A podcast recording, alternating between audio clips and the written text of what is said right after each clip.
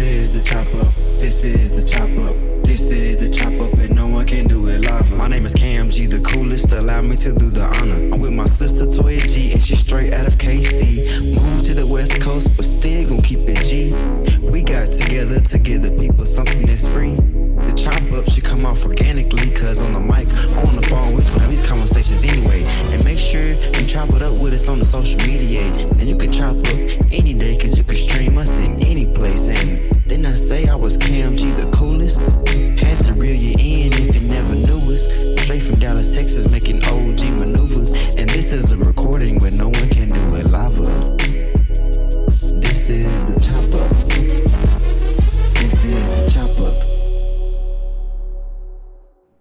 What's up? What's up? This is the chop up.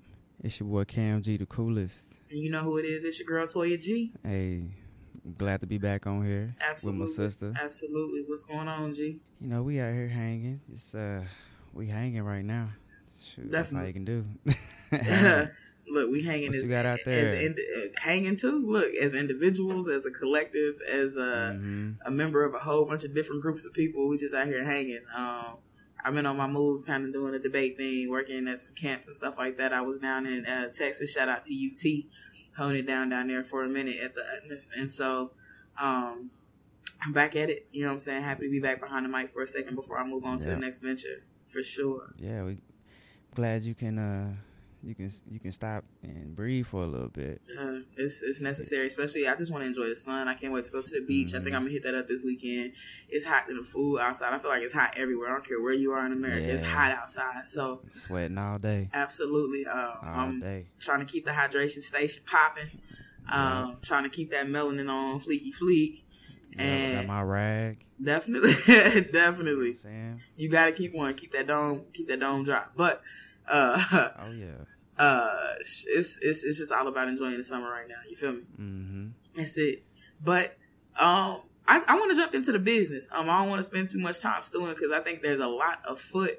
Um, as you already know, um, and what we're going to get into Right on on. the social chop is a conversation about the just drama that we're in, the never ending drama, the never ending violence. And uh, we're not going to sit and pick through that too, too long because we want to talk specifically about some of the responses about it. But you know, it's a lot going on right now, KG. What's, how you, how you feeling about a lot of these murders at the hands of the police? Uh, I'm not feeling good, feeling uneasy, and um, I, I was losing sleep. Honestly, it like it just a lot of that went down to my spirit, seeing those videos, and and um, you know, kind of had to unplug a little bit. So uh, I think it's pretty good. We've um, got a, a break between our last episodes and been able to just kind of take everything in and and uh, see see what we got in front of us. And yeah, it, it, it was, but the main thing it was just uneasy. Yeah. I mean, I just, I remember specifically, um, and what's wild is I'll have to go back and listen to the episode myself, but I think our first uh, episode was about social media suffocation and how hard it is to like exist in this world where we're constantly being bom- bombarded with videos and images and reminders that you know we don't really have a lot of worth in civil society as black people. And i see that and painfully and, painfully reminded of it when you say things like well i watch these videos or i watch because i didn't i haven't watched them. Mhm. I, I refuse to watch them. I'm afraid to watch them. I did watch today the video and we'll talk about her uh brian king a second uh, grade teacher who was flung around like a rag doll and lived to tell a story about it but Right, right. like I I can't, you know, and that's because and the you know there's always conversation. Is it higher? Is it more tendencies of this now happening where police brutality and brutality of white people toward black people eh, are we seeing it more or is it uh, just happening more? And I, it's hard to say.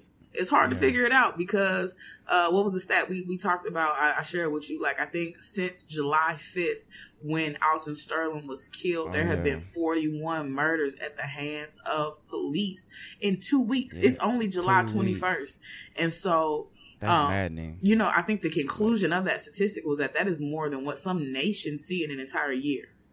Um, and that that says volumes to me. That speaks a lot about uh, I, I think the fear that I'm happy um, is being provoked.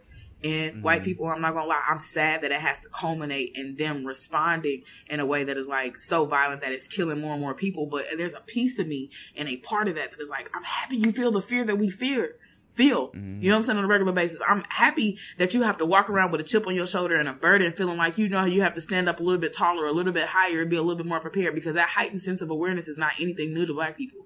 Yeah, you know what I mean? Doing that, we always know where the law is at. And so oh, they go to the law.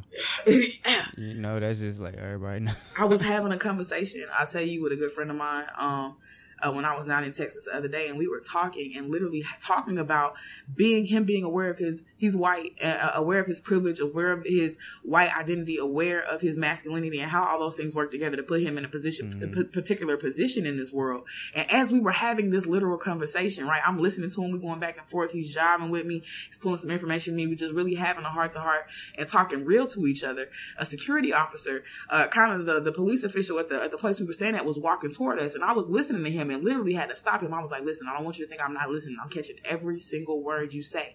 But the double consciousness that I have to have as a black person is forcing me to tap into why the security officer is walking over here why he's walking that fast, why he's coming this direction, what I could have mm-hmm. possibly did, what did you do? Am I about to have to take the rap for something you did? These are all things that are processing in my mind while I'm having this mm-hmm. conversation, right? So there's a, what is called, and I think Du Bois, uh, we can give uh, credit to W.E.B. Du Bois for uh, culminating this idea of double consciousness or the idea that black people or the black body is always positioned to both be hyper aware of the police, but also to be in the moment and to be a part of the social interactions that they have mm-hmm. because you never know when you're going to have to shift and slide and move around and become become a person in a different position or a different situation at the drop of a hat. Mm-hmm. You know what I'm saying? And that's not something that white people have to work, walk around worrying around knowing about doing. It's for damn sure not something the police be having to do, or they do now. you mean, do now. Every every time it's like that. You know that could be me. You know that's that's what it always and that's what's so stirring about it. yeah. Like, you know that could that can really be me. And I don't take yeah. any any solace in the fact that I'm a woman. You know what I'm saying? Because mm-hmm. I feel it could be me. You know, yeah. uh, Sandra Bland, uh, Rekia Boyd, uh, who else? Uh, Aiyana, uh, Brian King, who we'll talk about in just a moment. Like all of these mm-hmm. different, and I mean, it's, it's names I'm not even coming up with. You know what I'm saying? Let's let's be real. The the girlfriend who I'm ashamed for not knowing her name of Philando Castile, you know, was a black woman who was brutalized by the police because she had to watch her partner be murdered and sh- uh, shot and killed to death. So, mm-hmm. you know, just because you don't die on the scene don't mean that nothing happened to you. Oof. So it's wild, but I, I'm so, okay. So let's let's frame the conversation. Yes, it's maddening trying to you know wrapping your mind around. We have why these, why these things happen. It, so. it is. We have Philando Castile of Minnesota, um, and Alton Sterling uh, from Baton Rouge, who kind of mm-hmm. you know were killed within a day or so of each other by at the hands of the police. Uh, we know Philando was uh, in his community. I think he worked at a school. Uh, yep. Worked with children, kept them motivated, was a pillar of his well community. Known well known and respected, and was killed by the police when he was trying to comply and show his license to legally carry his firearm. Um, you also have Alton Sterling killed in uh, Baton Rouge uh, for selling what CDs outside of a store. Uh, had the mm. permission of the people in the community. Had the permission of the people in that area. Um, so yeah, sure it was illegal, but you know this is where we need community politics as opposed to police politics at play. Um, mm-hmm somebody said he had a gun pointed at him. Who knows what that is? As far as I know, he could have been telling this person, "Look, you out over here doing some mess. You need to get up out of here." They get mad, call the police. The police come, assume he has a gun. Little to no time before he's under, you know, the hood of the car, under the car, and being shot to death. Mm. Uh, from what I heard, because I haven't watched the video. Um, mm. But so the, these individuals have passed, right?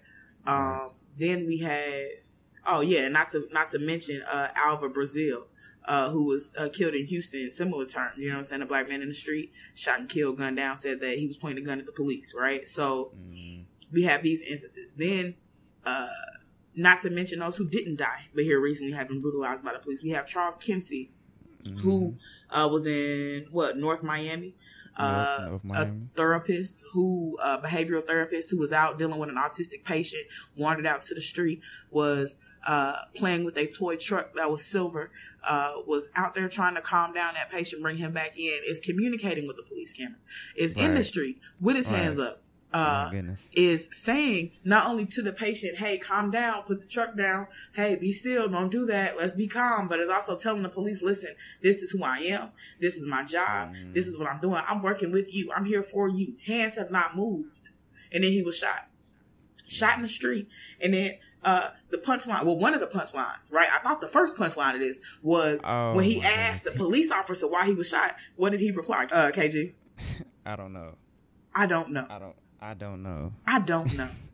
the officer, when asked why in the world he shot a person who was doing above and beyond, doing the utterly correct thing to comply with the police, when he was shot, that man had the nerve He to say, I don't know. "I don't know." You gotta be fucking kidding me. Exactly. But then this same this same man, this same man, unconscious. You just unconsciously shooting at black. this people, same bro. dingbat that represents uh you know the the, uh, the the mattering of a blue life the idea that he was really out there doing the right thing that we should honestly care for or care about uh being sympathetic to police Mm-hmm. in moments like this and that we should really take a step back and think about what we're doing the same person who is supposed to invoke that feeling inside of us then came back in reports that came out today and said i figured out why i shot at you or why you got shot and guess what he Mm-hmm. said Kim? go ahead and tell the people what they said KJ. Uh, he missed. He, He missed Sh- he missed. and was he attempting was to shoot the autistic child or the young Wow. person in the street. Didn't say he shouldn't have shot it, but said he missed. He missed, and that he was attempting to shoot. And we've seen this time and time again, black and brown bodies in the street, and dis- di- people with disabilities in general. Right, being criminalized, right? So it is against the law for you to have Mm-hmm. some type of uh, mental disability or to be mentally incapacitated in some way. It's, it's it's it's criminal for you to do that, and you can lose your life, right? You become a threat, and you deserve to be shot down and taken down. So On it's, uh, either way you look at it, this is a troubling, troubling understanding of how policing is supposed to go down, and it's being justified. Right? This man is on leave right now. Um, he's not been fired. They don't haven't decided if there will be criminal charges. There's Um, an investigation that needs to. There's an investigation going on, and and um, and he's on leave. He'll probably still be Mm. being paid for this time as well. Um, and then the last example I want to pull from, and this is the last uh, kind of video and stuff that I saw as early as today, is who I've already mentioned, who is Breaion King, uh, a 26 year old uh, woman out of Austin, Texas, a second grade teacher who Mhm. Uh, was stopped, didn't know why she was stopped or pulled over, pulled into a parking lot to a parking space. Um, I did watch some of this video and was shocked at what I saw. Uh, I, what happened? Thought she was speeding, exits the vehicle to first thing out of her mouth is "I'm sorry." Didn't know what happened. Didn't know what was going on while she was being stopped. The man says, "Get back in your car." She goes back to get back in the car. Uh, is instructed exactly once to put her feet inside of the vehicle so he can close the door. Um, something delays that process, and before you look up, she's being yanked out of the car and being told that she's resisting arrest. And and when I say yanked, I mean pulled. And she seems like a Yeah. small person. She doesn't seem like she's very heavy at all. Nah, Pulled out and slammed into the SUV across the across the way. yeah. Slammed into the ground. Slammed on the ground some more. And was yanking her around to the point where she couldn't comply. She's literally saying, I'm trying to put my hands behind my back. I'm trying to get down on the mm. ground. I'm trying to do this, that, and the other. And he's slamming her around like a rag doll. Yeah, that that one was crazy. I had my stomach jumping watching that, and it's like, It's why are these situations escalating so quickly? Like there is just it's like an immediate reaction now. As you you arrive on the scene, and then all hell breaks loose. yeah. I mean, things were calmer before you got here. Nine times out of ten.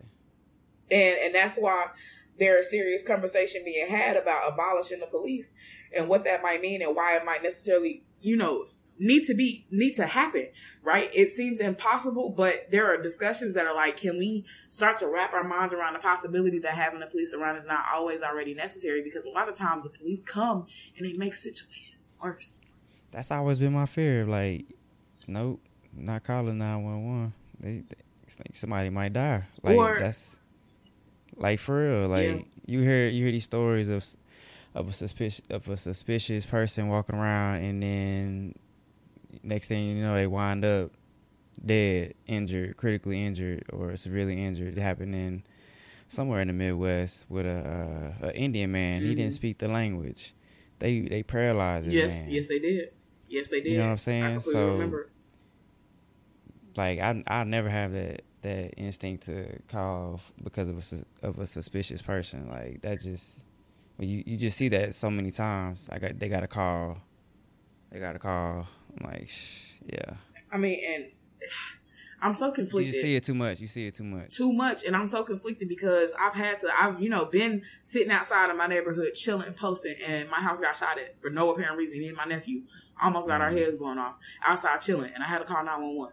And and and so like it's weird. Like people get raped. Like sexual violence is a thing. Like Mm. like just gratuitous violence is a thing. Not only against black people but against people. Like there are crimes out there. There are people who don't need to just be walking around. And so i am reluctant to go as far as saying like the police are never ever ever necessary because i deal in a world of realities right? Like i, I want to live in a world where we abolish prisons and we abolish the police police.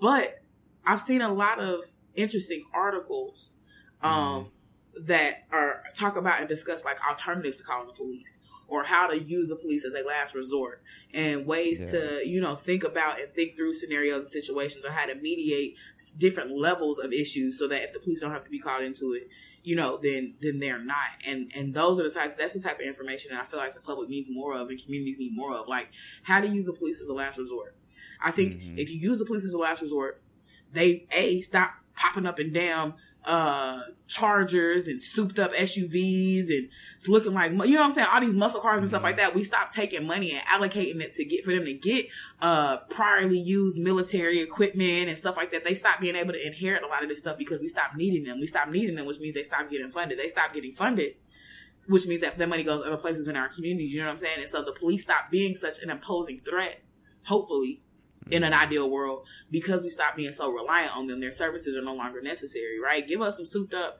uh fire was- fire. Give me a fire helicopter. Regardless, huh? They were they were gonna fund they were funding those regardless. i mean they are but i'm waiting on those for years for, to to get that military stock in these police departments. Of course, and all you need is enough outcry and enough of a concentrated issue in this community or in this country that would say we need to have these things in all different types of communities, and now you have an upramp of the militarization of the police. Like, Mm. but it's the perfect storm for it. And and and what should happen in the way we take away the, the perfect atmosphere uh, for increasing these types of weapons or whatever is for us to stop relying on the police so much in terms of how we handle issues in our communities, how we deal with each other in our communities to some level. And I wish I would. I don't even want to get into the argument and the debate on black on black crime because I'm not finna go there. Um, but what I will say is that having more supportive communities and people who support each other and who invest more attention into the programs that are in our communities trying to deal with these levels of crime and violence, taking these types of things serious and finally joining, you know, with them, participating with them, being responsible community uh, uh, members and finding organizations that are already in community dedicated to these types of problems will eliminate the need for us to deal with the police because now these different movements and these different organizations are getting stronger, right? They are the presences in our communities that we need. They are the new age, uh, Black Panther esque approach to dealing with our communities that you know our forefathers and Huey P. and all of them had in mind. You know what I'm saying? When they were out there, you know, patrolling our streets, they weren't out there being problematic and causing issues. They were serving breakfast in the morning and having after school care programs and making sure uh, community members can go to and from their jobs and to places of leisure without getting harassed by the police. Like that's what we need right? But we got to stick together and find our resources a whole lot more effectively before we can, um, you know, move away from needing the police in our communities in the first place. So, I don't know. All of this to say, all of this to say, um, we've talked about the issues that have happened. We've talked about whether or not the police are even a good thing or whether they should exist. But I think we should put some attention on the responses that have popped up because they've been very varied. They've been uh, very different.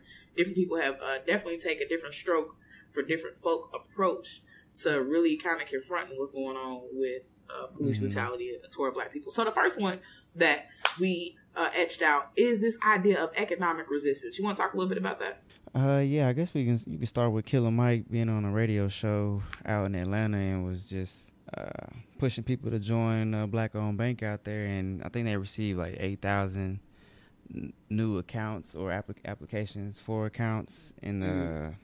in a very short window. Uh, never never been seen before. They actually tweeted tweeted at Killer Mike thanking him for to bringing awareness to the the issues and why uh, banking black is important to our community. So, um, like that response right there, I thought was huge. That people are actually uh, using that route. I'm in the process right now of finding a bank out here in this area. Mm-hmm. If I can't find a physical branch, I'm gonna look into the online options. I'd rather have a physical branch, but I mean, if it I mean, just at this point, just whatever it takes. Yeah. Um, Yeah.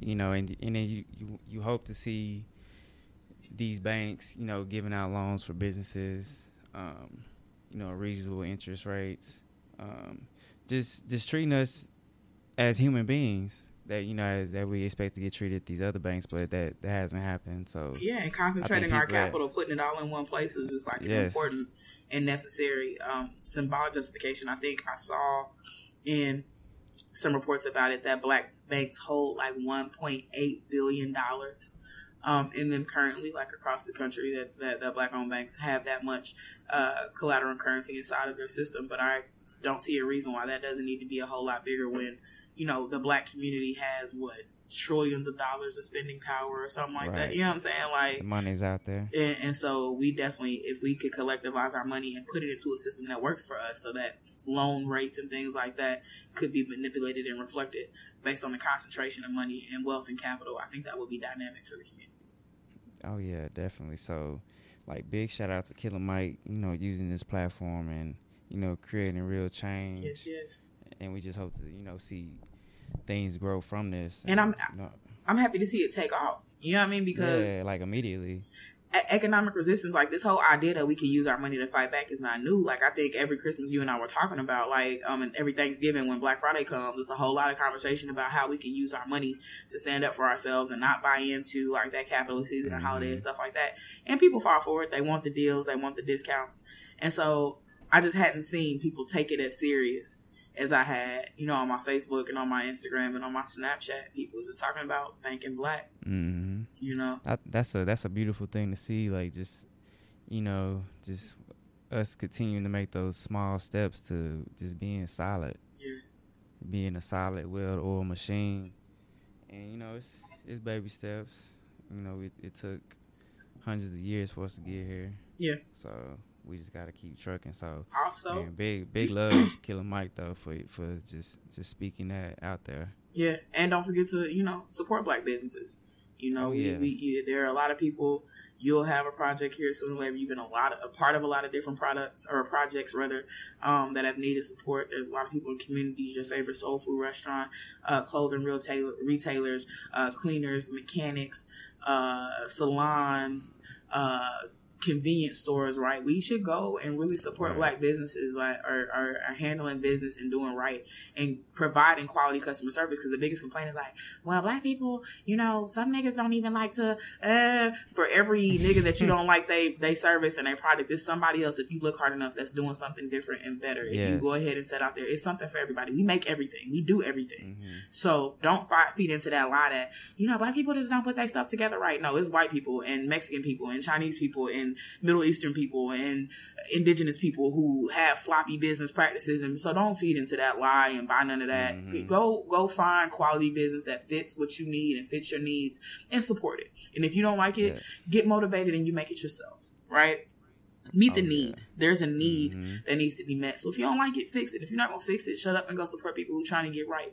You know what I'm saying? Your couple of dollars and your continuous support can be the difference between them being at point A and them being at point B in their process, right? You didn't always have it together neither, but people didn't give up on you. So Mhm. go support black people. Support black business. Yes. Bank black. Shout out to Killer Mike. Business being made out here. Yo, looking for those businesses. I forgot about this app. Didn't even tell you about it. What's it's that? called my. It's called My Gas to Go. Mhm. So I plan on using it when I uh, got to gas up next week. My guess. So it's supposed to bring. Yeah, but it's only in, in the Dallas area right now. But they they come to your car, fill you up, Oh, like wow. on the go. Like and this is a black so it's- business? yeah, it's out here in Dallas. I saw it on my Facebook. Hey. and um, I was like, "Yep, I'm about to try that out." So saw a young black man on it, so bet That's pretty I'm That's gladly pretty spend my money on that. So and that's that's pretty convenient too. So I'm looking at the app right now. Um, I hadn't I haven't had the gas up, so I hadn't really even fooled with it yet. But Yeah.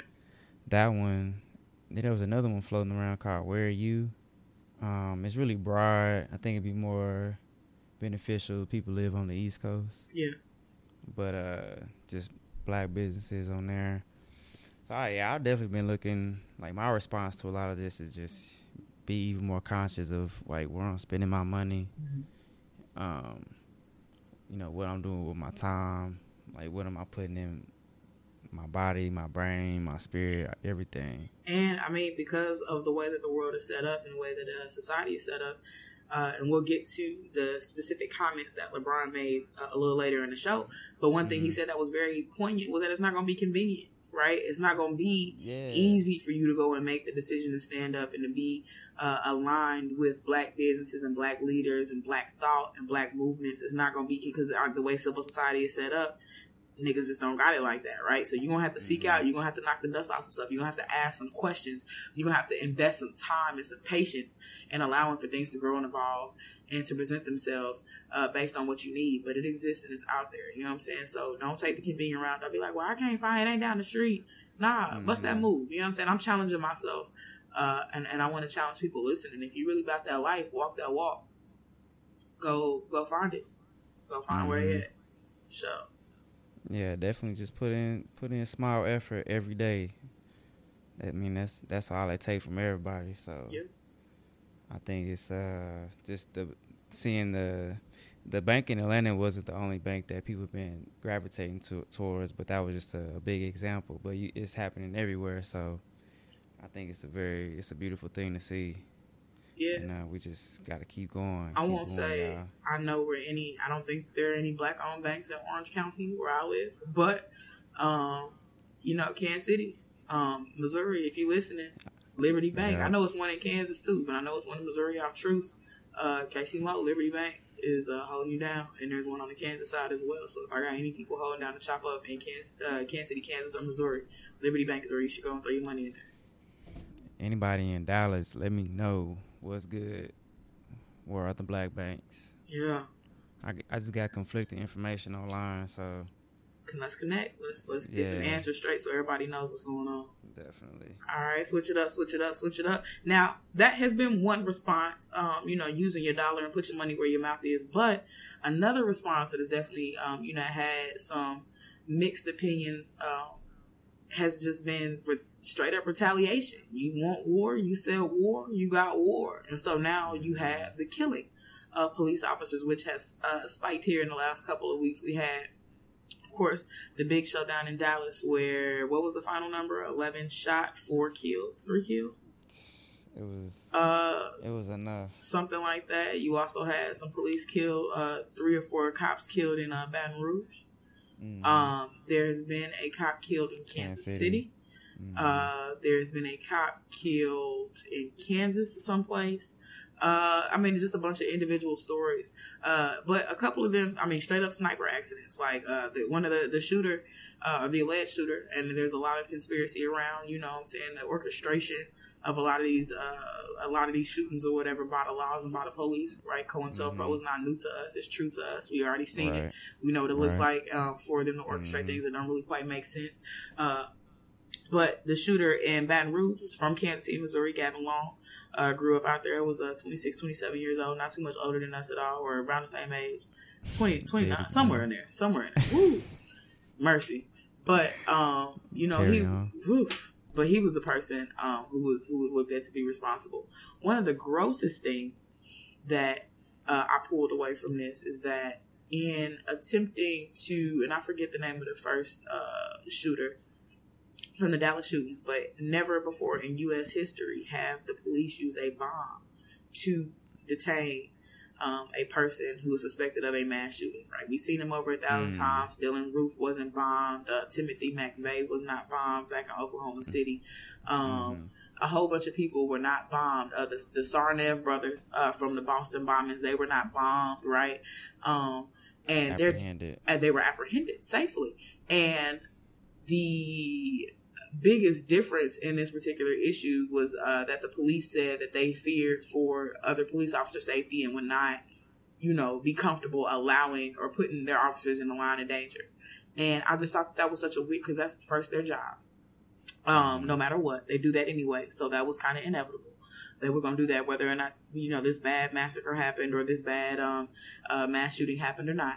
Um, but also, uh, what? Like the same. Why do you think that the shooting happened in the first place? Is because people are like, we sick of this, more people dying, and we're gonna protect that. So that. this logic is silly. Uh, but of course, decided to use a bomb and to bomb this young man and killed him. Um, and and that was that in Dallas. And so Yeah, the response to killing police. How do you how do you feel about that? I I I understand. Um, Let me ask you this: Is there anything you want to be clear about in terms of the killing of the police? I mean, I want nobody to die. Okay. I mean, that's bottom line. I want nobody to die, but I definitely understand what's what's happening, and um, I understand people want to lash out. Like I felt those times being, you know, fearful what the outcome may be with this interaction with this police officer. So, Yeah. um, I mean, that's just been part of my life. So, I think that needs to be understood, and that needs to be changed to what caused this reaction, and not so much f- is focus on the reaction, because now I feel like there's there's gonna be like a lot of retaliation back back and forth, back and forth, Yeah. and then you know where do we go from there? I mean, that's what we see, you know. Um, and I think Gavin Long, the uh, Baton Rouge shooter, had a Mhm. manifesto, and he kind of talked about, in so many words, chickens coming home to roost, and the Mhm. fact that you know it was kind of inevitable, that it was uh, just the perfect setup for people to be tired and to be so tired Mhm. that they started to lash out, and he ended up being a person, you know, a car kind of in that in that wheel um, or in that machine, but can you really be surprised? I think that's question the question that everybody's asking, but everybody and, and that ironically everybody's coming up with the same answer to. We can't come up with the same answer for how the guns end up here, how that but one thing we can be sure about is that yeah, once you start beating up on somebody a whole lot and they want to fight mm-hmm. back and retaliate, you can't be shocked. Right? Like even if it was indirect, if nothing ever happened to them specifically, it is psychologically violent to know that you live in a place and walk around in a place where you being stopped for something that you don't even know what you did can end up being the last moment that you do anything. It's it's wild that I take solace in having Facebook Live and being able to use it as a regular person because I know for a fact if I ever see some lights going on, we're going to live. Like Mhm. I'm turning my phone on and we're gonna do this whole like I, that's my plan. And I whoever in a million years thought that, that would have to be the case. Remember, just last year they were talking about putting more cameras on police so that we can catch the stuff as it plays out, but then they fall off or faulty or just some reason, or they get turned footage. off, or, or or they pass a law where it, the footage won't even be available to the public, Mm. like in the, in uh, was it North or South Carolina and Missouri? mm, probably. Was that I'm not sure. Okay. not that it's two states, and so they're making it where the, the footage won't even be available to the public. I mean, Like- They've passed it. like you said, killing killing the police is never is not. I'm not saying it's good. I have a couple of I know a couple of police officers. Have a friend that's a police officer. I'm not saying that you deserve to die. I could never sleep with myself or live with myself if I if I were to assume that I was looking in the face and saying that. But what I will say is that you are a part of a lifestyle. The same thing I would tell, you know, my homies from the block when they go and set out and go live the lives that they live and do the things that they do and do the shady shit that they want to get into. You are setting yourself up or putting yourself in a position for people to not really bang with what you do and to respond accordingly. You know what I'm saying? And mm-hmm. That's the look, it's codes to the game. Some niggas is like, there's some stuff I just don't do. I got honor with mine. I'm just out here trying to get money. I ain't out here trying to hate on nobody. Just like the police is like, it's just a certain job I gotta do. I'm not out here trying to harass nobody. I'm just trying to uh, Mhm. protect. Oh, it sounds the same, but the bottom line of it all is that you live a lifestyle. You are a part of a culture, right? You exist uh, within a particular understanding of who you are, and now you understand what it means to be castigated, to be identified, to just be justifiably justifiably eliminated because of some stuff you're a part of that you can't do nothing about. hmm And I, I used the example of a gang, uh, you know, or so- somebody involved in illicit crime. But I, you could be a black person, just like I'm just gonna go out here and live. I ain't bothering nobody. I'm just doing whatever. But you're a part of a group. Right. Now you know what it feels like to be a part of a group, a hated group, a targeted group, Mm. um, and you don't like it, and it is ironic to me. But it is a decision that you make, and all I'm saying is why I don't justify it at all. It there's a level of understanding in it, and I get it, and I don't sympathize with it, and I don't want to be a part of it, and I would I can't even hold a gun. I've touched a gun exactly uh, one and a half times. The other time I really didn't even hold it for real. um, in my life, and, and those are moments that I'll never go back to because I'm not interested. But you can't not understand, um, and you can't not get it, right? Mm-hmm. So, Oh, Uh, that's yeah. what's talking about holding a gun. Like when I held a gun, I felt like how valuable like life life is. yeah, we shooting at targets and stuff and like that, but I'm like, wow, this thing is so powerful. Like this could just end somebody. Like it was my fir- uh, you know James Jones. Shout out to James Jones. Yeah. Uh, take me out there shooting and stuff. My brother. like, man, this. So you you know you gain a respect for the weapon, but you you also understand that you know life is very valuable. So you would never want to point that at somebody unless you were going to use it. So the fact that it's so many people out here pointing and using it, it's like it, it, there's no value in life. Like just the the value in life has just been the value of life is just been destroyed. Yeah, So just and I mean that, That can be its own back to me thinking conversation about- about, gun laws and, and all types of Mhm. stuff. mm You said just thinking about what? Oh, when you talk about you know holding a gun, never want to do it again, like, um, I'm like, yeah, I, I feel what you, I feel what you're saying. Yeah. I just feel what you're saying on that. So Yeah. I mean, fallen officers, um, I feel for your families the same way. You know what I'm saying? Like somebody was lost, that somebody's brother, auntie, cousin, sister, daddy, whatever. But that speaks uh, to the broader need for us to talk about what's built into the system to allow for these types of things to happen. Right? What is Mhm. built into the system and structure that allows people to be so outraged at the job you're doing protecting them that makes them want to take you out. Right? Those are questions that we need to ask uh, about the system that exists and that nobody wants to ask. So uh, one of the many responses has been has been fighting back. Um, an interesting response, and it's interesting in regards uh, to the fact that it's highly criticized. Uh, it has been here lately because it's antiquated, it's old school, it doesn't get anywhere. But it's the idea of marching.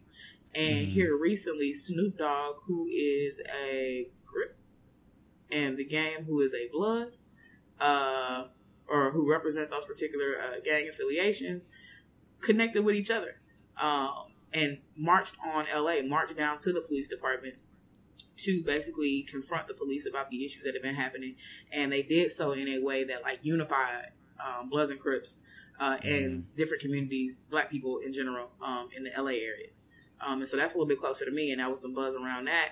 Uh, the March angle, though, I don't know. Like, I do kind of agree that, like, what is marching doing? Like, what are you doing in conjunction with marching? Like, Martin Luther Yeah. King and them was marching, but they was protesting, and they was not riding the bus for a minute, and they were doing all types of stuff to really make that the brunt of that felt. But like, if you're gonna call, I'm, I won't, I won't even say that because I won't even necessarily say that happened. But I just marching. Is it a thing? Does it work? Is it effective? um, Do we? Does it have its? Let me ask this, because we know literally walking somewhere and being like we won't change doesn't do anything. Does it yeah, have that's its place? being proven. Does it have its place? I, and that's a that's a good question because I think that it does have its place. Okay, what place does it have? Um, Why does it have a place? Um, I think it's a good way to, to gauge the frustration of people. Like if people was outside every day protesting, they they they pretty pissed off. Yeah, You might want to listen to what they talking about. I, I, But if they if they come and go, I mean, like uh, I don't know, but it has its place as far in is it has its place along with the groundwork that must be done um, on ourselves in our communities and with you know with each other. So definitely.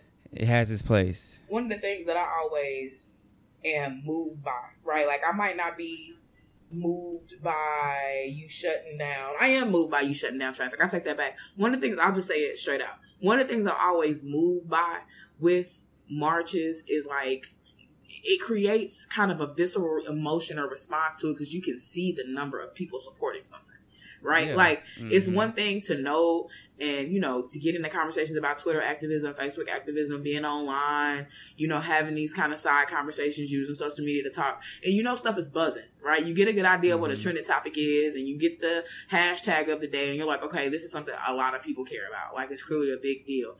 But when you have a protest, you really start to see in one concentrated area just how many people are really like, this is not a thing And so It- I don't They can take your breath away. like, exactly. looking at some of that stuff. and it can c- communicate and that's why i say you kind of you always need a part b with it but i think it can Mhm. communicate an idea to an establishment like uh we here we deep it's not a game but we need a Mhm. and this is what we gonna do if you keep playing with us or and this is what we about to do to really turn your world upside down not just here's Mhm. some foot traffic here's us stopping your traffic here's us shutting some stuff down like and that's Yeah. necessary right i'm all about disruption politics like definitely disruptive rage is necessary. Shut up, uh, the mall of america the highways of oakland and san francisco uh, shut it down. Like Mhm. cause disarray. I'm not saying that that's not effective or necessary or important because your, your your your presence needs to be felt but we need a we need a backdoor some of these things with something else. Right now we were a nuisance and we stopped your day. Here's a way to fester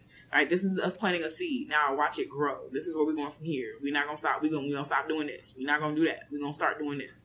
Like these marches Mhm. need a part B because they don't care, right? Like shouting outside of a building with a bullhorn. Like they've they they've learned how to tune us out on that level, so it has to kind of be Right. ramped up a little bit to to reflect some action and some materiality. But the march does have marching does have its place. It has its place, and just like people putting their money in the back, uh, black banks has its place as well. So Yeah. you see, them people are taking that that that next part to it or going a, an extra step. So Yeah. that was a good question though. It does have its place because you know you see a lot of the people talking down on it, but I, I I'll never speak down on somebody.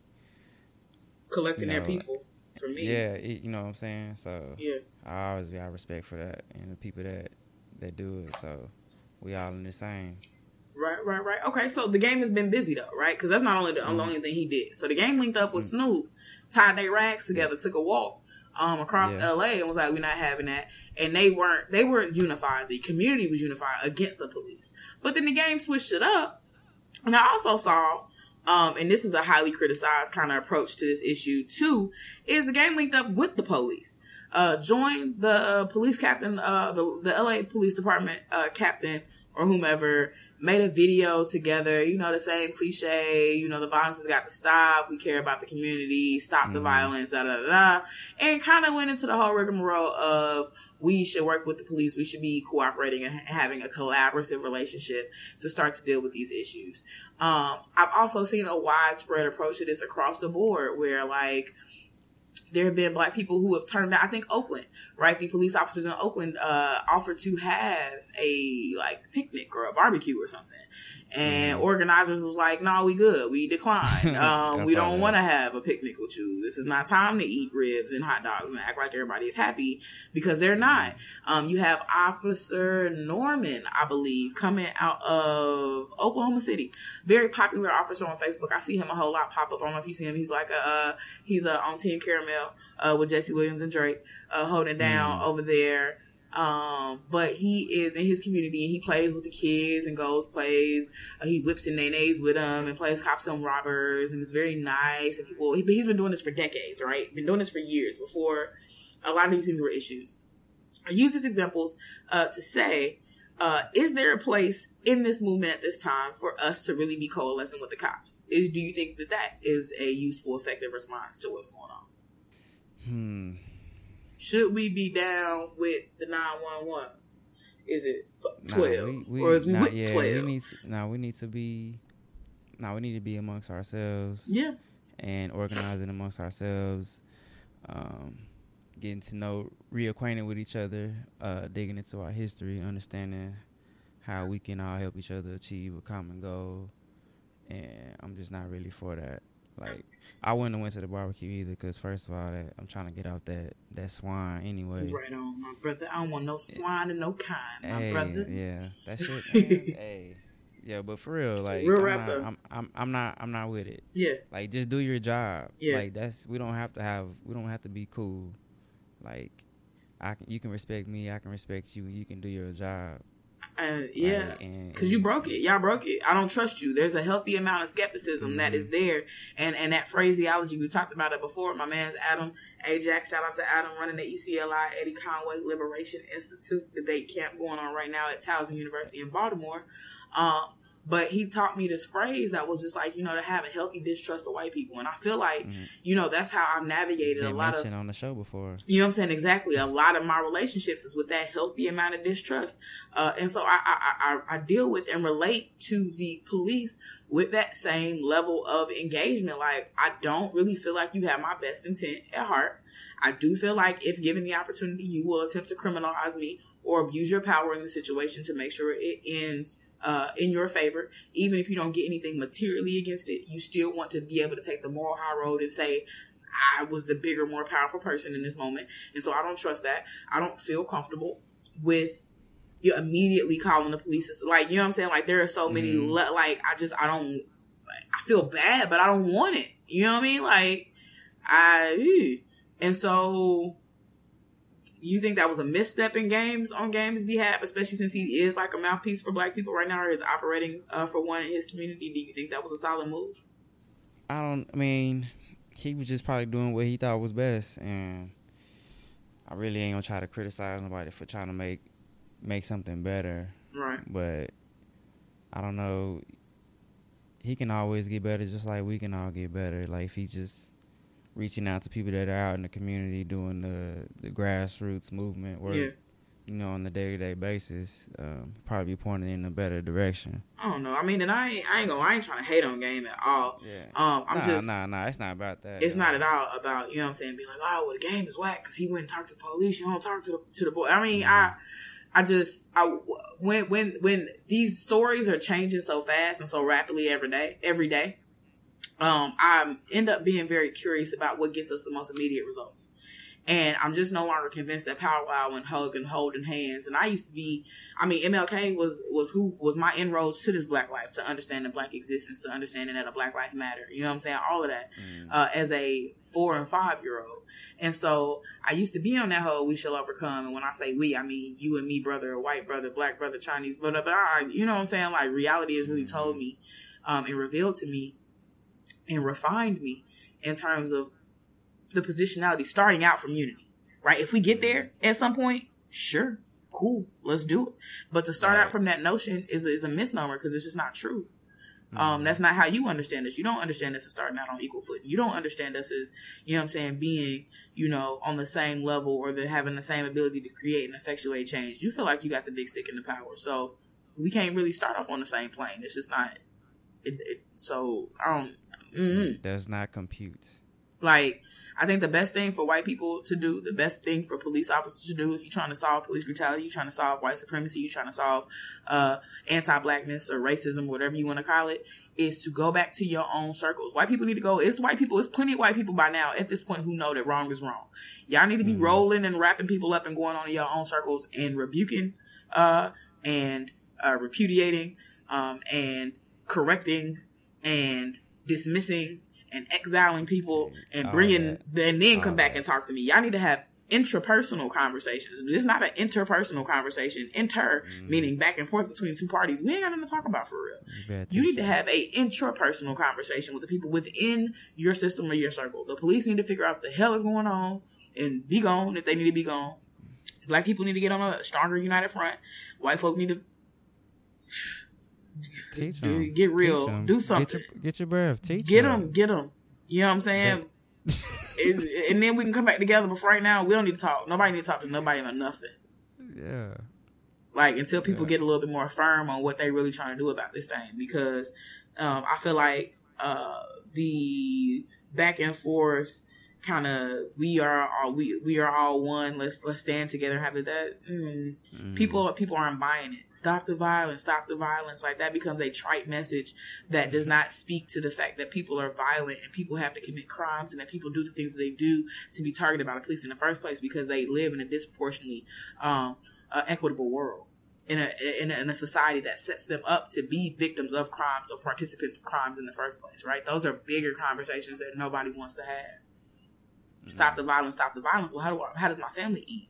I'm a part of a lifestyle, a crime lifestyle that makes sure or ensures that everybody around me is fed, right? How do I stop the violence when, yeah, it's money to be made, and if somebody from over here come over here and take some food or some, then bottom line, if you take some money out my my baby mouth, some food out my baby mouth, the bottom line is you got to go, right? Mm-hmm. Like no, it's not always right, and no, it's not always rational. No, these crimes are not always about providing for families, and sometimes it's people just reckless.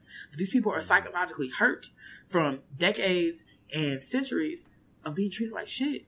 You know what I mean? And so that's what I mean when I say there are bigger discussions that need to be had that don't nobody want to talk about because it's too hard. It's too involved to sit down mm. and try to figure out the psyche of the black body in America and why people act the way that they do, thus making them mm. targets by people who feel like they act like animals. Like nobody wants to have that heavy involved conversation, but it's time. Nope. Go figure. Just like when we talked about reparations in another episode, like, you know, free mental health counseling. Yes on deck. Yes, people need it. That's we why they shoot that. at people. That's why they shoot at police because they they don't feel well. They're not good. Mm-hmm. They're not mm-hmm. okay. You wouldn't be either if you were worried for your life nonstop, whether you commit a crime or not, whether you uh, Charles Kinsey put your hands up and are just doing your job or not. You know what I'm saying? Like, yeah, it's traumatic. Mm-hmm. It's traumatizing. And hurt people hurt people, right? Like that's not new information. Uh, we have two more. We have two more uh, we got an interesting angle to this. Uh, one that's not surprising, uh, but that one that is kind of surprising considering how engulfed we are with conversation about Black life. Uh, ASAP Rocky has been like, eh, I'm not with all of that. Not really dealing with it. What did ASAP talk about? I should have kept the quote up, but he was really just saying that ain't got nothing to do with him. He living in Soho and Beverly Hills. Um, he in the studio. He mm. in these fashion studios. Yeah, Henry Louis Gates um, was in his beautiful, yeah, illustrious community, locked out of his house too. But neither here nor there. You know, he was really detailed as far as like how deep or how far away from it he is. You know, he said not that's not his life, so you know, pretty much just fuck it. So, but my thing is, you know, he's he in Beverly Hills, you still be a nigga. Like that's what I'm. You even more of a nigga. You are yeah. like the the nigginess is magnified, it's amplified. Yeah, he might be gone though. Like he had a quote somewhere that said, uh, "Being around Ron Howard is like uh, being forty years older and white." So he just he, that's just what's around him right now. He just he being whitewashed. So must be nice. Yeah, shout out to nah, fuck that. I ain't even we. I, and I mean, it like, ain't really. It ain't even really a, a, lot of time to sit here and, and, even talk about his decision and his commentary because that is the exact opposite attitude that you like. These you like what? Like, how do you not understand that you are a target? That you an easy target now because you don't care, right? Because you don't. Uh, it's just it's so weird. It's so weird to me that you get to take that position, and that's the utmost of privilege. That's what whiteness teaches you right? Like mm-hmm. whiteness is, and we talked about this whiteness being the standard, right? Whiteness creeps in mm-hmm. and is like, if you can live up to this, if you can look like this and have this much money, you'll be safe and you'll be protected. So in a weird way, it's like he is bought into the lie of whiteness, but he right. also is being manipulated and pimped by whiteness because whiteness ain't gonna protect you. Like you don't, you don't get no access to that. You, you realize that they don't, they're not really giving you like real whiteness or real access to white supremacy, right? They just kind of you just you either a token, a picture on the wall they can point to, or a good setup boy for you to be manipulated and and fucked over, quite literally, right? When the time is right. Like white supremacy will find you, yo. it will find you. Yeah. Yeah, he deep in it, so you, you should know. Google your name. You'll find where white supremacy has found you. These white people don't fuck with you, yo. They're not banging with you like that. I'm not listening to uh, ASAP Rocky. I haven't listened to Killer Mike Run the Jewels hey, too. Hey. So hey. on Spotify. So we ain't worried about That's why I've been checking it out. So made yeah. me feel bad for watching Dope. Now I'm mad I even like the movie. He was good in Dope. I mean, I liked it. That was that was a really good movie actually. Yeah, but I mean, he's stupid in real life. Yeah, fuck that nigga, right? Ah, talk about that. the last the last area that I want to talk about in terms of how black folks and people in general have been responding uh, to the murdering um, of black people, police brutality, what's been happening here lately since the fourth, um, is Pokemon Go. Pokemon Go. Pokemon Go. The video Pokemon. game that has taken um, handheld devices by storm. Um, gotta catch them all. You go out there and get you a, a, a what, is, what is it? A Charizard or a yeah. Pikachu or a uh, what do they call A rat a tat. a Uh, I Gratata. know. I just call it that. but- I think it's it is called a Rattata. It's called a Rattata or something like that. Yeah, um, a Mewtwo, a Meowth. Uh, Mhm. I don't know. I used to play Pokemon, and by play Pokemon, I take that back. Jigglypuff. Right. Bulbasaur. Um, Bulbasaur. Yeah. Well, those are like some of the basic. I can't remember no more names. Squirtle. Yeah. Um, Oh yeah. but I didn't play it. I just I was a I was a '90s kid, right? So I collected the cards. I had a little folder for them, you know, where you Yeah, put your little ba- yeah your baseball cards. That I had the little sleeves, and you hook them up, and I would trade people for them. Didn't know what they meant, right? But I had some holographic ones and some cool ones. Besides that, my knowledge of Pokemon is sh- nothing. Um, it's squat. Don't know how to play. Don't understand how people was making imaginary creatures fight with cards. I didn't understand that. Um, but now it's on the phone, right? So people have had it on the been. Game Boy. You had it on the Game Boy. On the Game Boy, I had a green Game Boy Hey, listen. Pokemon. These days, though, um, people who weren't even alive during Pokemon craze, right? These little younger people, older people, Yeah. adults, right? Y'all little niggas. Everybody is is walking around, stumbling through communities, playing doggone Pokemon Go. If you see a cluster of people walking around a place, they're looking for a Poke Stop or trying to buy some Pokeballs or trying to find. They got the word that some rare Pokemon is around the corner. They're trying to hurry up and get over there. Um, but it's a lot of it's been some jabber about it, right? Because as soon as the Pokemon craze hit, this was right after uh Philando Castile and Alton Sterling and a host of other people um were targeted and killed by the police. Um, and after the police shootings, and all of a sudden we have all these people playing this game and they're captivated by this video game. So I'm gonna ask the question everybody's been asking: Can we do both? Are we are we being distracted? Were people distracted, or have people been being distracted by Pokemon Go? Oh, I don't.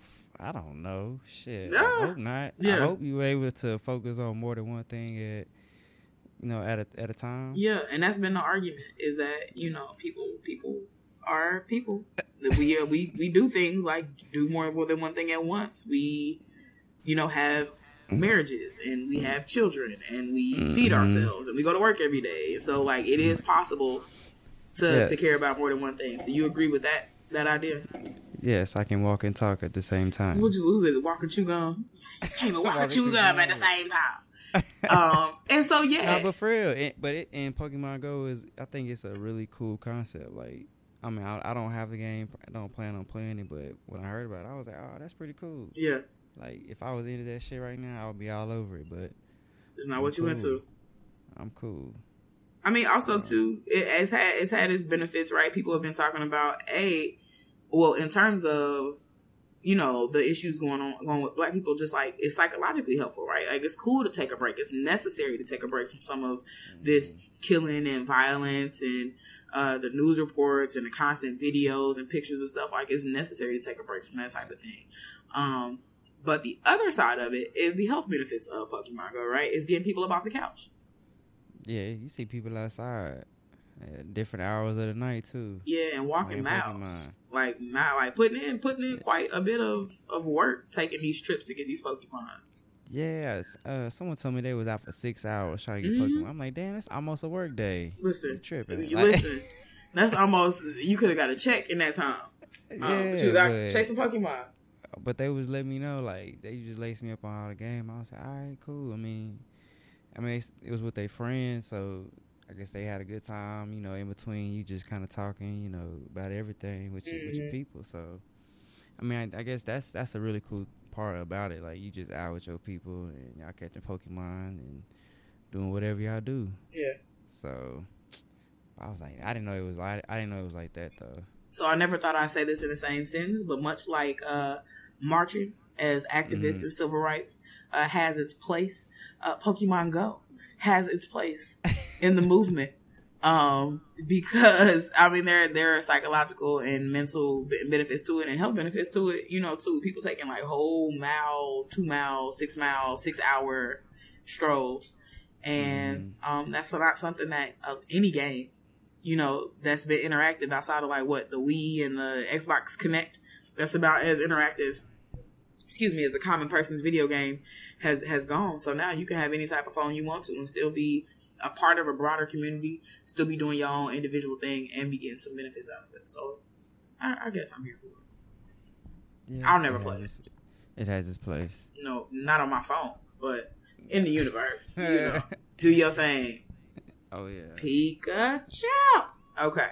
Um, I think at this moment we're gonna go to some music. We're gonna hang out for a minute, listen to the top artists we got coming up, and when we come back, we will pick the conversation up with the entertainment chop. This is the chop up. The name of the song we'll be featuring on this week's episode of the chop up is called Whoops, coming from an artist by the name of Brotha Shawt, straight out of Dallas, Texas. Whoops is a bold, powerful song challenging white supremacy with a little bit of jazz feel. If you like this song, be sure to check him out on SoundCloud and Twitter, Brotha B R O T H A underscore Shawt S H A W T, and don't forget the name of the song is Whoops, right here on the chop up. Now I'm gonna let you talk to my people. But all these block, mumbo, jumbo, just save that. Leave that at the doorstep, brother. We don't want no problems. We understand. We can get somewhat relate to your struggles, brother. Just chill tonight, okay? Now you try living system, homeboy. With black skin, we was taught everybody was supposed to be equal. Why everybody looking at us acting like we finna get 'em, like we shadow, like we skissing tripping, like we got problems. Even class A persons that much harder. But even in their heart that we finna rob 'em, got that heart racing. They be perspirating with their hard faces, X-raying y'all whole body like you padly fitted with the shotty. While we sitting in a lobby like I can, did that Caliban, did that Colorado shit that Boston by me. Like I can, was in South Carolina, like I can, finna find myself family. What, what, hey, hey, brother. I thought I told you to keep that black struggle shit to yourself, man. We can talk about anything else, okay? I'm gonna let you try this one more time, but for me, you're gonna have to calm that down, Rest in peace, Sister Sandra Bland. And that shit happened in my lane. Guess your big boy wasn't playing. I said was, excuse me, isn't playing. When we let another black queen get slain, another private out in Martin Luther King. We coming out the hood, here we new in. Saluting the game with Kuta King, take Kane, Pan African, we all the same. Red, black, green banners finna hang. All across the planetary plane. One nation under the game. We all players, man. We all deserve to swing. All deserve to change. Cause the planet came. Separation from your brother struggle, man. Love your brother, man. From the motherland clan, yo. Nationality, but I can't show. Get down with me. To recreate reality. For the youth, feel the gravity of the situation. Got me contemplating the plot we're facing and my observation. of mass incarceration, gentrification, and our Eurocentric orientation. Aye, brother, aye. What is wrong with you? Talk about something else. Other than this black struggle and this. That you bring this curse upon my institution. Aye. We not free, so fuck the Emancipation Proclamation. America's a plantation and racism's the foundation. They partake in our extermination, generation after generation. Segregation, discrimination, lynching, hanging, it's sickening. Asa Grant, Aiyana Jones, Trayvon Martin, Freddie Gray, Alex Landau, and Sister Bland. Our narrative for every day. They shot that boy right away. They didn't say freeze. To me, it got a tombstone. That officer got paid leave. How they telling us build the bridge and get over it? But wait. We done built them bridges and the roads and shit. We done built the load of shit. Wait, matter of fact, most of it. But they won't admit they stole it and ain't give us ownership. The media is full of bigots, propaganda, training you. Not the Crips, the law enforcement is the biggest gang in blue. Now they got the audacity to call us thugs who beat the people, stole the land and raped the women. Man, y'all the thugs. Our men die, our children die, our women die. That's genocide. Prison population equals profit. It's a business, guys. Don't break the law, and the cops won't kill you, bitch. Shut your dumb ass up. I know you still too.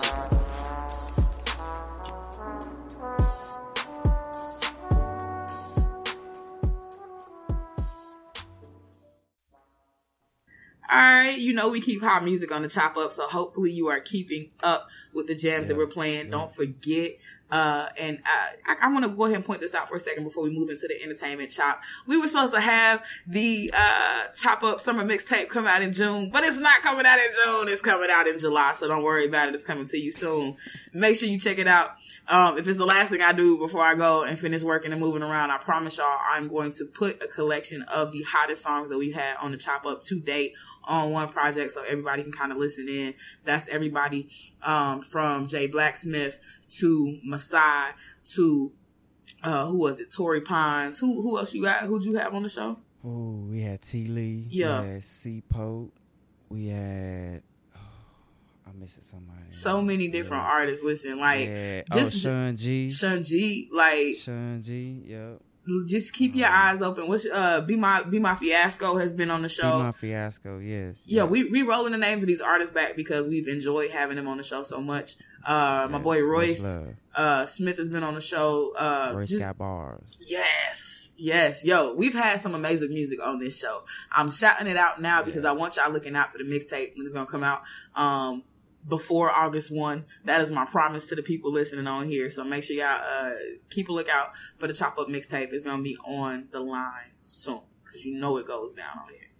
Bam. Bam, bam, bam, and just like that, it is time for the entertainment chop. Let's talk about it before uh you know we get to the Trump business. Before we get to a whole bunch of other stuff, we got to talk about Taylor Swift, uh, Kim Kardashian, Alright. Kanye West. So, uh, recap the issue. Song called "Famous" comes out. Kanye West is on it. I feel like there's a lot of that oh me sex. I feel like Taylor Swift still oh me sex. Whatever. I made that bitch famous. So, Mm. uh, these lyrics come out. He made her famous, of course, from the what was that 2012, 2011, something like that. MTV uh, VMA Awards or yeah Mhm. VMA Awards. Uh, Beyonce apparently had the best album. Taylor Swift shouldn't have got the award. Kanye West crashes the stage. Uh, tries to jack Taylor for the award and turns to a whole thing. He throws her name into a song, and then all of a sudden, Taylor Swift comes out a couple months later, or yeah, here recently in the last year, and was like, "Yo, that wasn't cool." Certain artists feel the need to make their name off of other people, you know, off of being mean and rude and blase blase. Has this whole white lady moment where she's like, "But I'm a survivor and I rise above and I get my awards and my my ducats regardless because haters don't matter to me, right?" Mm-hmm. And there is chaos surrounding now these lyrics that Kanye West is coming out with. You know, I made that famous. I feel like Taylor Swift still owe me sex. Fast mm-hmm. forward to about the last week, um, in the news, and you got uh now Kim K coming out with what we call the receipts, right? Uh Yeah. Aunt Nippy, uh, Whitney Houston told us before you're gonna ask me some questions about some cocaine, you need to ask where the receipts at. You know what I'm saying? So from there, you know, society has learned to ask for them receipts. And Kim K came with them. Uh, Kim Kardashian Yeah. pops up on Snapchat, uh, has a bunch of different posts that basically show a video that was taken that night uh, that Kanye West was in the studio recording Famous, where he called her, let her know that she was going to be on the gym, let her know what was going on, and she responded, cool. He says, okay, I'm going to say this, this, and that about you. I'm going to uh, say this particular line, this particular verse. I want to let you know this now because you're my friend, because I have respect for you, because I love you. How do you feel about this? Uh, what else happened? She's like saying, okay, I got you. Yeah, that's fine. No, I think it's going to be funny. It's going to be cool. and here we are. Uh, where Rick Rubin is in the room, she's on speakerphone. Rick Rubin, master producer who produced the song, plus a bunch of other people is in the background, and she says she says everything's fine. Right. So she's been exposed. So she caught. She's she's busted, right? You tried to make uh, a pity party. You tried to send out some invites. Did nobody want to come to your pity party? And then Kim K told you why ain't nobody come, and now you mad. So That's funny. it's funny, Funny. and the reason. I'm reason glad Kim K held held Kanye down. Like you know, they she get a lot of shit, but yeah, gotcha. I mean, it, it look, she's been great. Uh, she's been a point person, a prototype, Mm-hmm. an example of what it means to be caught by footage in this Oh, industry, yeah. right? Like the tapes Mhm. are what got Kim K famous and noticed in the first place. So it's awesome that she's actually a part of a tape being released that actually exonerates uh, yeah, Kanye West. And so that is that's pretty funny. you know what I'm saying? Like, I, I, it's interesting to have a story where Kim Kardashian isn't the villain. Usually, she, she's the bad person.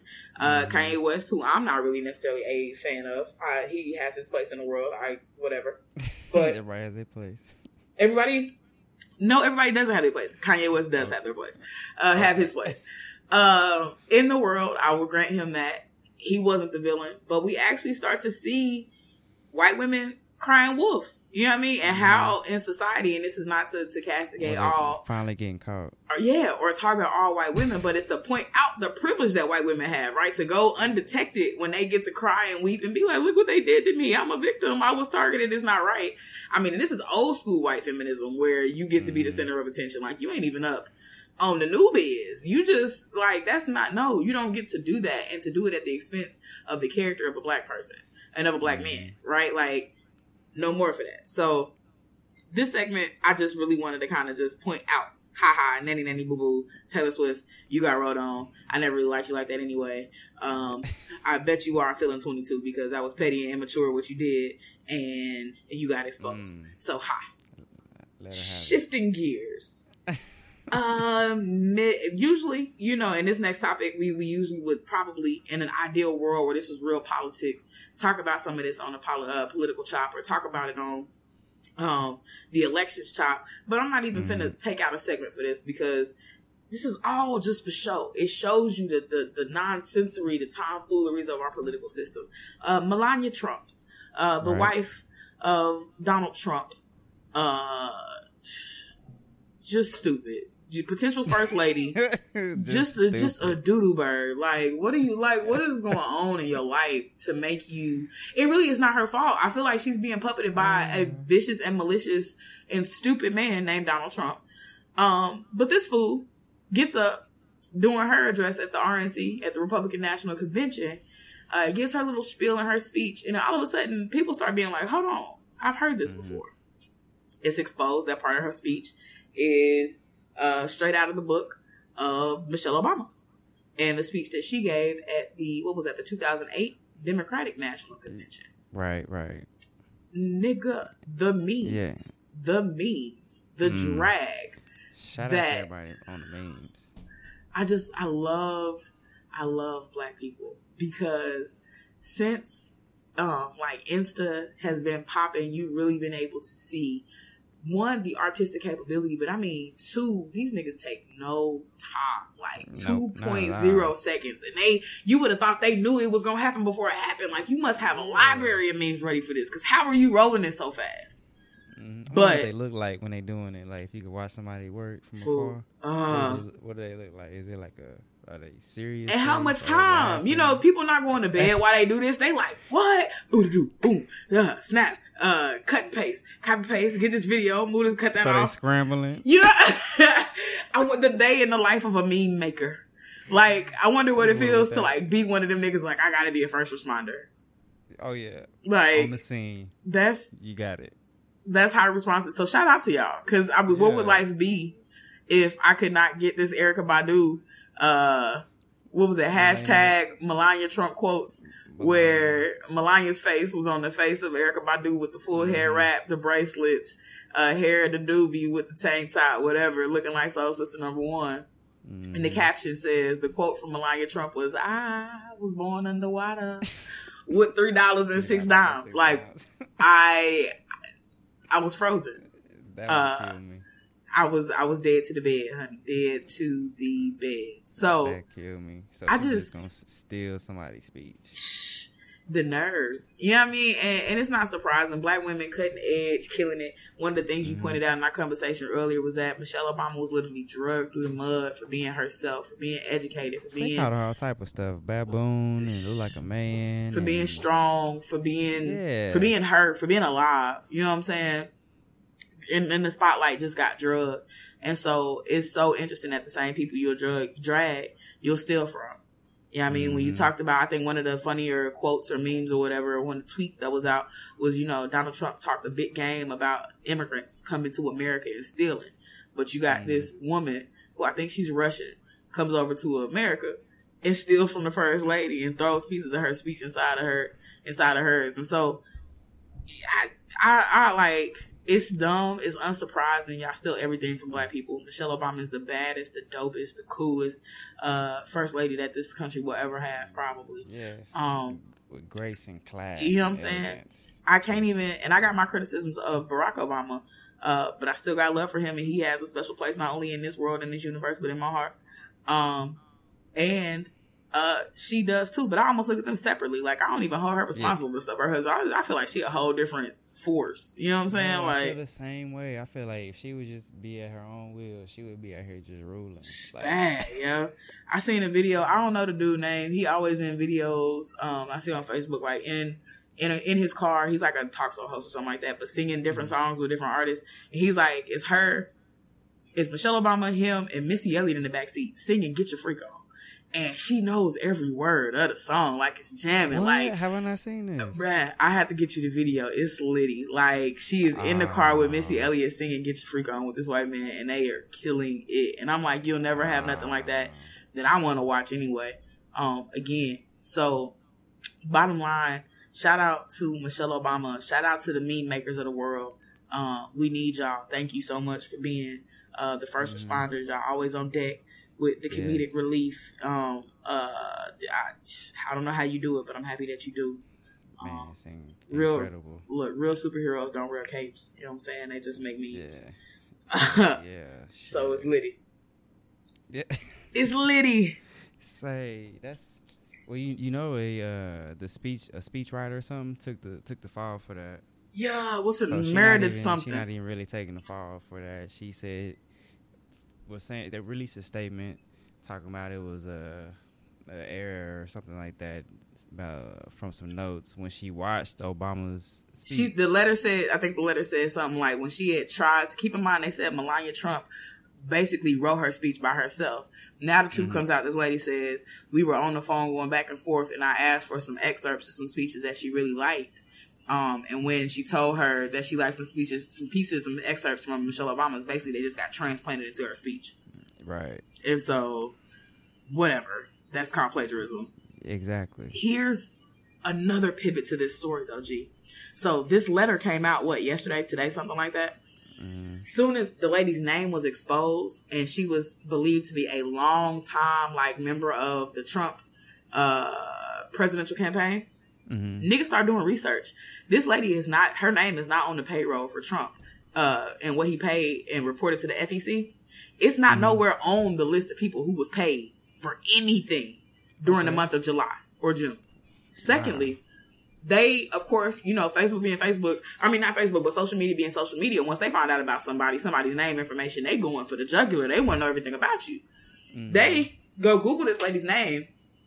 They said her Facebook profile had just been made 15 hours prior to this coming out, and that her Twitter account had just been made and didn't even have a profile picture up when her name was released. So clearly, the Trump campaign was scrambling to create this person, and there's so much skepticism around this that people are not even believing that this is a real person. They're Wow. believing They that Trump Olivia Pope in there. listen, got them a Yeah. premier fixer, and they done Yeah. dreamt up this woman, came up with her name, put it on something, said it's my fault, put it out there, and then created an identity for her on social media, and she's not even real I ain't surprised about nothing. at all. That's At all. And what made this interesting is that uh, in the same report that I read of this article, it was like Donald Trump uh, in the 80s or something like that was accused of using uh, different monikers to call in to report something or to. It was something weird where this is not the first time he's been accused of like Mm, faking. He's got a history of it. Yes, yeah, uh, of showing that he's incompetent and incapable of leading anything. Um, a company, people. I don't care how many millions of dollars that you make or have made. You're not. I don't. Your your business prowess has been built on nonsense, foolishness, uh, separatism, violence, uh, labor abuse. Like, it's so many different issues with Donald Trump. Like, I don't care about you as an entrepreneur, a business person. I for damn sure don't want to see you as a president. You know what I'm saying? Like, I just, I got nothing for you. I got nothing for you. It is going to be an interesting time. Absolutely. You know, you just Trump and Hillary. Yeah. Um, I think though I don't even want to think about these fools no more. I can't even talk about Donald Trump no more or his wife. Um, but I want to bring the conversation full circle uh, with the entertainment chop. The last thing I want to get on, um, we started off talking about Black lives and what they mean and how we're dealing with those things, and we talked about kind of the social activism that's been happening around it. But mm-hmm. this part of the conversation, I want to focus on the celebrities and the entertainers and the athletes have been gathering around these issues on um, in terms of the Black Lives Matter movement and just recognizing the police brutality that happened. So on the ESPYS, uh, mm-hmm. which are you know the uh, sports world's Oscars, if you will. Mm-hmm. Uh, D Wade, LeBron, Carmelo Anthony, and Chris Paul mm-hmm. all got together and opened up the show with a statement uh, addressing the issues that went down. What was your take uh, on the statement that these four gentlemen got up and made? Um, I thought I thought it was good. Uh, you know, I definitely don't want to criticize them for anything that they didn't do in the past, but this is the most recent thing they've done. I, I was appreciative of them getting up there on that on that stage and and talking about some real things that it's going it is going to take everybody. Um, you know, talking about it, it won't be convenient, it won't be easy, but you know we got to do it. So you know when you go on that stage and say something like that, you know people are going to be aware of your actions. You know going forward, like are you was that really genuine with what you said? So that's what I hope is genuine. But I hope that that message went to somebody and you know the the desired effect happened. It changed something. It changed somebody's mind, and, or it made somebody go when they weren't gonna go. Because you you see when Killer Mike got out and, and spoke, you know, people went into action. Yeah. So that's that's what you hope keeps happening. People speak up. People go into action. I mean, one thing we can't. I thought it was about, good. Yeah, I think it was good for all of those reasons. And one thing we have to think about too is that like inside the ESPYS is not just a common person. It's not just like any other award show where, um, you know, just your audience. Like it's athletes in there who are being targeted mm-hmm. and told like we have a specific responsibility. I think uh, it was who was the person? I think uh, it was Chris Paul, um, who went down the list of athletes uh, Billie Jean King, uh, mm, Muhammad Ali, Arthur Ashe, uh, Jim Brown, right? All these yeah. important athletes over time who were uh, part and parcel with these movements. They weren't separated from them. They weren't outside of them. They were literally on the front lines resisting the violence that was happening to them, whether it was the LGBT community, uh, women, um, black people, uh, wartime, right? These are, these are people who were like, this is not a thing for me. This is not what I believe right. in and I'm not going to do it and they were vigilant about them up. Yeah, I, it's like, it's a big deal. They were about that action, so you're gonna bring them up, and you know, let's be about that action. Yeah, and and again to tie in um, what I mentioned earlier, LeBron James talked about the fact that it wasn't gonna be convenient. It's not gonna be easy. It's not gonna be timely. It's not gonna be in line with your off time or your off season. Everybody's busy. You know what I'm saying? But there has to be some on some level some contribution to uh, the greater movement towards something changing, especially if these are the same people dying that you're taking money from. These are the same people dying and being shot in the streets that you want come to come and celebrate your victories and your triumphs and things like that. Then yeah, it should be a collaborative effort to put some attention on and some spotlight on some business. Oh yeah.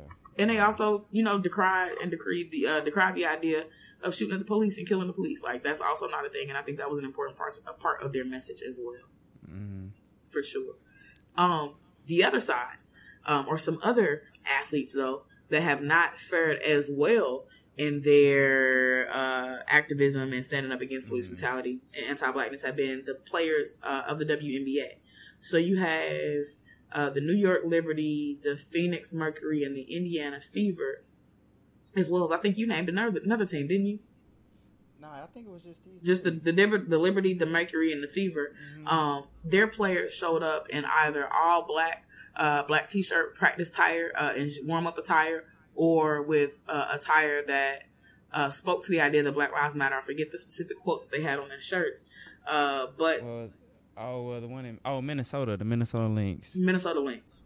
Yeah, Right. There. Um, Because they actually wore the names of the the people who were killed. Castile, Sterling. Also had a Dallas police shield, but yet the the uh, officers on duty for security walked out. Yeah, so they wouldn't You know, even be provide security that, for the game. You know, so just because they w- wore the names of of people that were killed in cold blood. And as you saw, we didn't get no reports of people doing anything extra besides enjoying the basketball game, which proves that we don't always need you there over police and stuff anyway. Um, but the teams who participated, so the Liberty, the Mercury, the Fever, and the Lynx, um, were as a whole fined five thousand dollars. Um, and every time that they do this, they'll be fined five thousand dollars, and every player individually on these teams were fined five hundred dollars. Um, I read reports since then that say that there are players that don't plan on uh, changing. Uh, they plan on continuing to take those fines and participate. And so that's a promising uh, kind of news or perspective to hear. I don't know how the teams are responding to these fines. I didn't see anything like that, but five thousand dollars per team, five hundred dollars per per individual player. This Mm. was interesting to me. A because shout out to these WNBA players. Um, you got Maya Moore. You have a bunch of. I don't really. I'm not as familiar with the WNBA as I would like to be, but a lot of important players holding it down and being on the front lines of that. But the article that I read pointed out something interesting. It said that uh, as opposed to the NBA and the NFL, whom uh, the NFL specifically uh, fined a player for altering their warm up attire or some type of uniform to commemorate the loss of a parent. Um, in a world where these two industries have players who have taken a stand, you have the LeBron James of the world who wore the I Can't Breathe t shirts and warm ups and stuff like that. These people were never fined, or these players in the NFL and the NBA were never fined a dollar or a dime. But WNBA players are being targeted and forced to confront the fact that even as uh, black players who um, feed a predominantly black league. a, in a predominantly black league that in terms of American basketball has a predominantly black audience, they are being fined and being held to the letter of ticky tacky rules and laws inside of their books or whatever, they're their rule books that nobody else, particularly men, are having to abide by. And here's a very interesting observation because it speaks to, in some capacity, what we've noticed with a lot of these things, and that's that black women, in and of themselves, become the backdrops and become the cornerstones and become the doormats sometimes of a lot of these different movements. They get treated the worst. They forget they get forgotten about the worst. I think one thing that's very interesting about these issues is that when we talk about who's being targeted and affected the most is black men, but black women as a part of these movements, right? Like are affected in some weird and adverse ways, right? You had uh Alando, or I'm sorry, Philando Castile's girlfriend literally have to record and watch her boyfriend be killed in traffic, being shot by a police officer who very clearly didn't even know why he did what he did. Um, a lot of chaos. I mean, you have the mothers of Trayvon Martin, of Mike Brown, of uh, uh, uh, Eric Garner, of uh, Sean Bell, of uh, who's my man who got killed up in um, Fruitvale Station, right? Oscar Grant. You have Oscar all of these different individuals, mothers, sisters, parents coming together, these black women coming together saying, You're killing our people, you're killing our babies. And so, whether or not they're being directly targeted by the police, whether their families are being stolen from them and their their their husbands and their counterparts are being stolen from them and they have to become matriarchs now, or whether they're trying to be activists and stand up for what's right, they're being targeted and treated disproportionately and unfairly to even their male counterparts.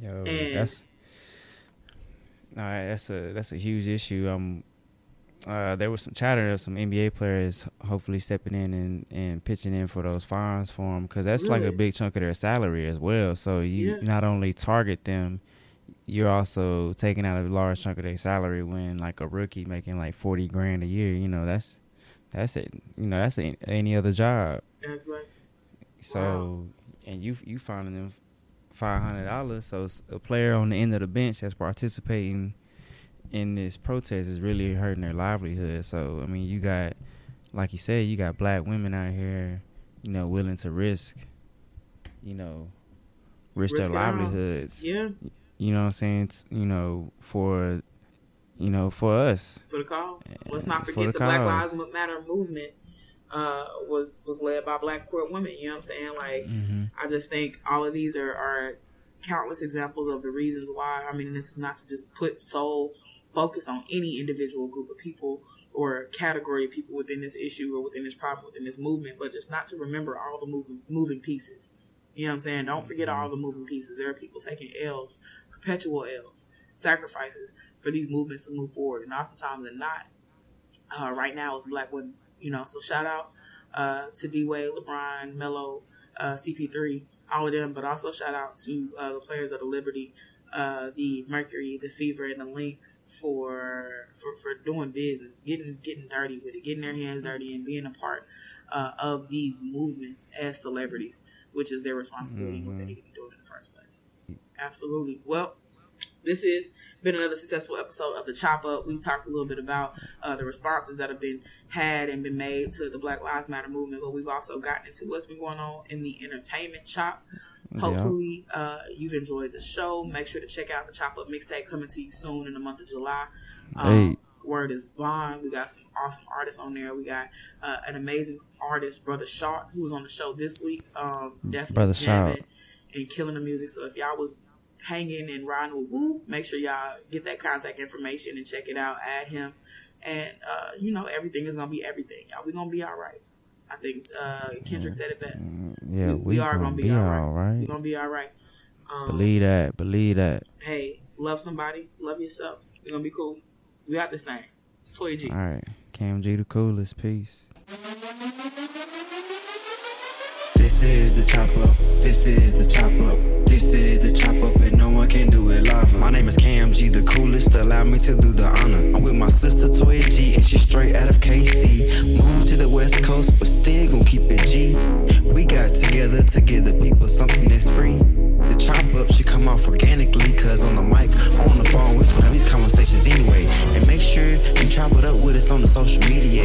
And you can chop up any day, cause you can stream us in any place. And then I say I was Cam G, the coolest. Had to reel you in if you never knew us. Straight from Dallas, Texas, making OG maneuvers. And this is a recording where no one can do it lava. This is the chop up. This is the chop up.